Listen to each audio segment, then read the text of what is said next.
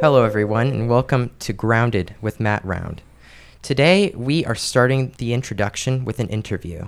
We're going to get to know Pastor Matt, and we're going to dive into some questions about his life. Let's go ahead and get started. Hello, Pastor Matt. Hello, Noah. Please introduce yourself for the audience. Like you said, my name is Pastor Matt Round. I'm the pastor of Chapel City Church in Camarillo, California, and I have been for about the last four years or so. Before that, my family and I were up in Canada, where I pastored for five years, and that's kind of our journey in pastoral ministry so far. Pastor Matt, when did you become a Christian? So, uh, God was really gracious, put me in a Christian home growing up. I had uh, strong Christian influences from my parents and my grandparents on my dad's side, uh, who were close, not only physically, but uh, spiritually. So, those were really strong influences. Was at church all the time growing up? Was one of those families where if the doors were open we were there and i was in all the kids choirs and the vbs programs. And so uh, i gave my life to christ at an early age probably seven or so. And i was baptized when i was eight years old. Um, and it's not a unique story or a particularly exciting story but kind of as is typical i did my own thing. Uh, i never largely walked away from the faith, was never really outrageously rebellious, but certainly life was centered around me all the way up through high school, even though I was still involved in Awana and whatever choir programs were going on and youth group and leading the Bible study at my high school. Um, if I were to look at who I was then, again, life was really pretty largely about me. And then uh, in college, when I was away from home for the first time, when I was away from my church family that I'd grown up with and uh, the church that I'd grown up in, uh, there was really kind of that crisis moment where your faith becomes your own. And that, that was the case for me. So, where was I? When was I saved? Young. Uh, but when did God really get a hold of me and where my faith kind of became my own and I started walking toward uh, maturity intentionally was probably when I was 19 or so and in college. That's very interesting. Pastor Matt, can you tell us about your family that you have today? Sure. Uh, I'm married to Brandy, and uh, we just celebrated our 20th anniversary, and we have four kids. Uh, two girls and two boys. Three out of the four of them are teenagers, so we are entering into uh, a whole new life phase of busyness and uh, schedules and personalities and all those things that come along with a, a family that grows up together. Uh, we still live fairly close to the majority of uh, both of our families. Uh, we're semi close to our parents physically. Brandy's dad passed away uh, about 10 years ago, but her mom lives in Santa Clarita. My parents live uh, about an hour north of Santa Clarita. We have siblings that are in Santa Clarita and Lancaster and Ventura, so we're pretty well localized here in Camarillo and the general area. That's good to hear. Pastor Matt, how did you and your wife meet, and how long did you date until you got married? Okay, so Brandy and I met a long time ago, uh, especially because we're getting older and older. We actually met uh, the summer before our seventh grade year. So we met after we had both just turned 12 years old. Our moms were involved in a prayer group called Moms in Touch, and it was a group of moms that got together to pray for their kids, to pray for their school, for their teachers, for the administrators, and uh, they decided to have a kind of a get together before the school year started. So a couple weeks before seventh grade kicked off, we met at uh, the association pool for where my wife lived, and you know the first time I saw her, she was a tiny little blonde thing, and I was uh, pretty well attached right away. I knew that I was deeply in like with her. Uh, she took a little bit more convincing. So as we went through uh, junior high, we were we were friends. We became very good friends. We did projects together. We had a ton of classes together. Uh, and moving into high school, uh, I continued to pursue her, although it wasn't very uh, overt, I guess. I just did everything I could to be around her. So uh, she ran cross country, and I am not physically built for cross country, but I ran cross country just to be involved with that. She was in choir. I didn't really have any desire to be in choir, but I ended up joining choir again just because she was a part of that. Um, she was actually uh, interested in almost all of my friends at one point, not at the same time, but uh, kind of one after the other. So it was really more of a war of attrition. And in the end, I was just the last guy left standing, I like to say. And we like I said, we're we're good friends and best friends, and then we started officially dating. I guess our senior year, and really that only happened because well, we figured out we were planning events with a bunch of people just so we could hang out together, and it was getting more and more obvious to everyone uh, that we were doing it just to hang out together. Um, so we started dating a couple of months before the end of my senior year in high school, and uh, as far as how long we dated, that's kind of interesting because uh, in June, right after I graduated, uh, I left for the Air Force Academy in Colorado Springs. So we dated for officially maybe three or four months or so. Um, think our first official date probably would have been winter formal of our senior year, and then dated for a few months, and then I left. And so we really had very little time to develop kind of a normal dating relationship. Uh, before I was gone, and it was the first time that I was out of the house and away from my parents and uh, developing any kind of real independence on my own. And uh, you know, I wish that I could say that I handled that really well. Fact was that I didn't, and going from home and high school and church life into uh, the military environment was very good and very challenging. You know, there were a lot of things that I really liked, a lot of things that were really difficult, and uh, we dated long distance for two years, where I would write letters, or really kind of more accurately, she would write a lot of letters, and I would write some letters back. Uh, we had very long phone calls that were uh, a lot of silence, where we just kind of sat. And this was back in the day when there were calling cards and collect calling. So my parents would get these phone bills for several hundred dollars, and uh, you know, 20 minutes would be phone calls to them, and the rest of it would be calls to Brandy. That led to some interesting conversations, but uh, um, all in all, it, it became very clear over that time uh, that neither of us were really ready to pursue a serious relationship, and certainly more of that was falling on me um, as I was developing, again, uh, this independent idea of what my faith was and what that looked like and how I was going to follow Christ. And uh, as I was wrestling with that and not doing a great job of it, um, our relationship was suffering and that's that's only natural. You can only really draw close to someone after you're drawing close to God. And as that suffered, our relationship suffered, and I ended up uh, breaking up with her uh, the day before her birthday over the phone while I was at the academy. Which, for those of you looking for it, is not spectacular relationship advice. So uh, that happened after my first year at the academy. So we dated for less than a year and a half, and then we broke up, and we were broken up for a year. After two years, I came home and uh, started pursuing her again, and we started dating again after some time after that relationship got built back up, and uh, dated for seven months or so after that, and then was engaged for a year, and we've been married for 20 years since. So it's uh, an interesting thing to ask how long we've been dating because we dated and then we weren't and then we came back and so that's kind of how that process looked. It sounds like you have a wonderful family, Pastor Matt. So, can you tell me who are some mentors in your life? Yeah, I'd say that when I was growing up, um, my parents, again, solid spiritual influences, especially in the sense that they really helped my siblings and I understand that normal Christian life meant being involved with the church and not just the building, but the people. Um, they served in their Sunday school classes. They got together with people. Uh, they made sure that we were involved with people. So to me, it just felt very, very normal to be an active and engaged part of the church. Um, they made sure that we were serving uh, in the church. So I mean, I remember doing first grade Sunday school with Mr. Hand from the time that I was in middle school. Uh, but one of those things that I think that I probably took for granted for a long time. But when you talk about mentors and real spiritual influences, one of the really, really helpful things that they did was they made church normal. It wasn't an event. It wasn't something we did when we could squeeze it in or when we had time for it. It was it was a part of what our family not not what we did. It was a part of who our family was. Um, and then I mentioned my grandparents. They lived right around the corner from us for my whole life growing up. And um, my grandpa was a huge spiritual influence, just a, a, guy who loved God and loved the church and loved his word and loved studying and teaching. And uh, he was a tremendous influence for how he made a relationship with God something that was easy to see lived out.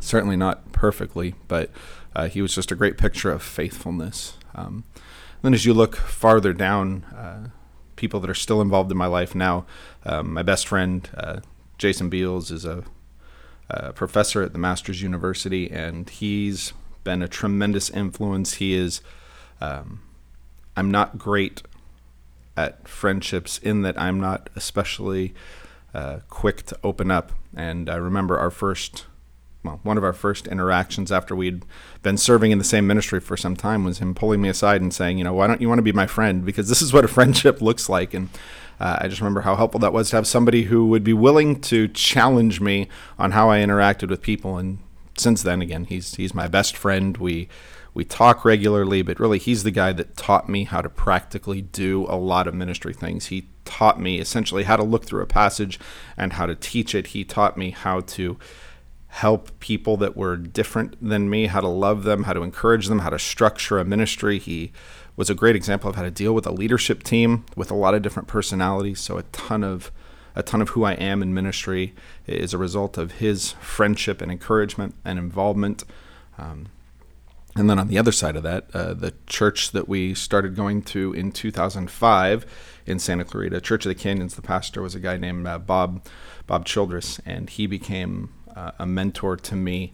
The last six months of seminary, basically, he met with me every couple of weeks to take me through all the practical side of ministry that doesn't get covered in a classroom. He taught me how to do uh, marriage counseling. He taught me how to do weddings and funerals. He taught me uh, what to look out for as a pastor and how to kind of shepherd and care for your soul as you care for the souls of others. He was a great example of what it looked like to preach faithfully and expositionally, and he continues to be someone who I go to for advice and who I check in with and who uh, really has been like every sense of the word mentor in my life and ministry. That's wonderful, Pastor Matt. Where did you go to school in high school and college? So I grew up in Santa Clarita, and I went to Canyon High School and uh, graduated there in 1998. And then as soon as I graduated, like I said, I went to the Air Force Academy. That was kind of the whole goal uh, from when I was in seventh grade all the way up through my senior year. That was kind of the one place that I wanted to be. I wanted to graduate. I wanted to go into the Air Force Academy. I wanted to fly jets, and that was the whole goal and direction and purpose of my life. It guided what clubs I was a part of and extracurricular activities and involvement in a ton of things. So after I graduated, I went to uh, they had their boot camp over the summer, your freshman year, and then I was right into the academy. And uh, again, like I said before, there were a lot of things that I really loved. I loved the uniform. I loved being a part of something bigger than me. I loved the structure. I am not a structured person. I am not a neat person. Uh, I would clean out my car sometimes in high school and just have trash bags that overflowed with the stuff that would just get left in there. And having that imposed structure was really helpful. Uh, having to live and think independently was really helpful in a lot of ways. But like I said, it was also really challenging. Um, the the church on the base there at the academy served a really wide range of people from a lot of different backgrounds, and you had the Catholic Church, the Protestant Church, the Jewish gathering and then the all faiths room, and that was it. There wasn't your particular brand that you were comfortable with. And uh, as a result, I never got deeply plugged into the church there like I was at home. And when you do that, your faith starts to shrink. Uh, we don't naturally drift toward maturity, and without being surrounded by other believers, uh, we really take steps back. And I, I took a lot of steps back, and or maybe it was less steps back than it, it stripped away some of the assumption of maturity that I think was there before. Um, that was really just a sense of habit and obligation to people who expected things of me. Uh, so I think it, it took away all the context for all the comfort and all those things that were propping me up. And maybe it just exposed the real weakness of my faith. And after two years there, um, my grandpa died during that time, which was difficult to process, more so because I was separated by distance and didn't. Uh, never got that chance to say goodbye or really see that process. Uh, I was miserable. I was angry. I was frustrated. I was lonely. I didn't know what I wanted to do. Uh, I found out that I had a heart murmur, so I wasn't going to be able to fly and do the things that I went in for. Uh, so at the close of the two years, I was wrestling with, well, what does my future look like? This is everything that I've worked for, and a whole bunch of it is not what I thought I wanted. I didn't see myself developing into anything uh, that honored God, and certainly that is not the military's fault. That's not that's not to say that it couldn't have happened where it was, but as far as my growth and where I was, that was it. It wasn't good. I wasn't who I needed to be, uh, and I didn't know what I wanted to do. Uh, so I left the academy after two years there, and as far as schooling went, came back home and went to CSUN uh, with the understanding that I was getting really close to finishing my degree at Cal State Northridge, and then found out at the last minute that I didn't have all the classes that I need, and so got really frustrated and pulled out there. Um, fast forward several years to uh, having a wife and having kids and uh, starting to feel the pull into ministry and ended up finishing my undergrad at uh, the Master's College through their degree completion program. So, taking night classes and got my degree in Christian ministries in 2007 and then enrolled in seminary that fall and finished seminary in 2013 with my MDiv also from Master's. So, Pastor Matt, what made you pursue ministry and become a pastor? Yeah, it's not what I had planned on. I loved the church and I loved God's word, uh, but there was never any sense kind of growing up where I saw vocational ministry as something that I was going to pursue, and uh, I think I think sometimes what sometimes a lot of people wrestle with the idea of calling and uh, what does it mean to be called into something, particularly what does it mean to be called into ministry? And I think there's a lot of ways we try to convince ourselves of what God is calling us to do, and the way that I like to think about it, and really the way that it lined up for me, is calling winds up being this mixture of uh, gifting, opportunity, and desire. And where those line up is what God has called us to do. And so, what that looked like for me was as I came home from the academy, uh, getting resettled in the local church and going not just because I was back home and not just because uh, my parents were there and expected me to, uh, but because I wanted to, and kind of finding that foundation of my faith again. And in doing that, getting involved in serving again. Um, and in serving, uh, God opening opportunities for you to use the gifts for him for me to use the gifts that he had given me. And so i served in high school ministry for a while and in college ministry for a while. And as i did that i was given various opportunities to teach in small group settings and kind of increasingly in front of groups. And as i did that not only did i find that i enjoyed it but there was some gifting there. And then that gifting gets affirmed by other people and developed by other people as they kind of speak into hey you you are able to do this. God has given you the ability to do this. Here's some ways that you can sharpen that. And that led to, you know, further opportunity and further desire to do it. And eventually it just came to the point where this was what the desire became. This is what I wanted to do. And if I did want to be involved in ministry, if I did want to teach God's word to people, um, then I needed to be better equipped for it.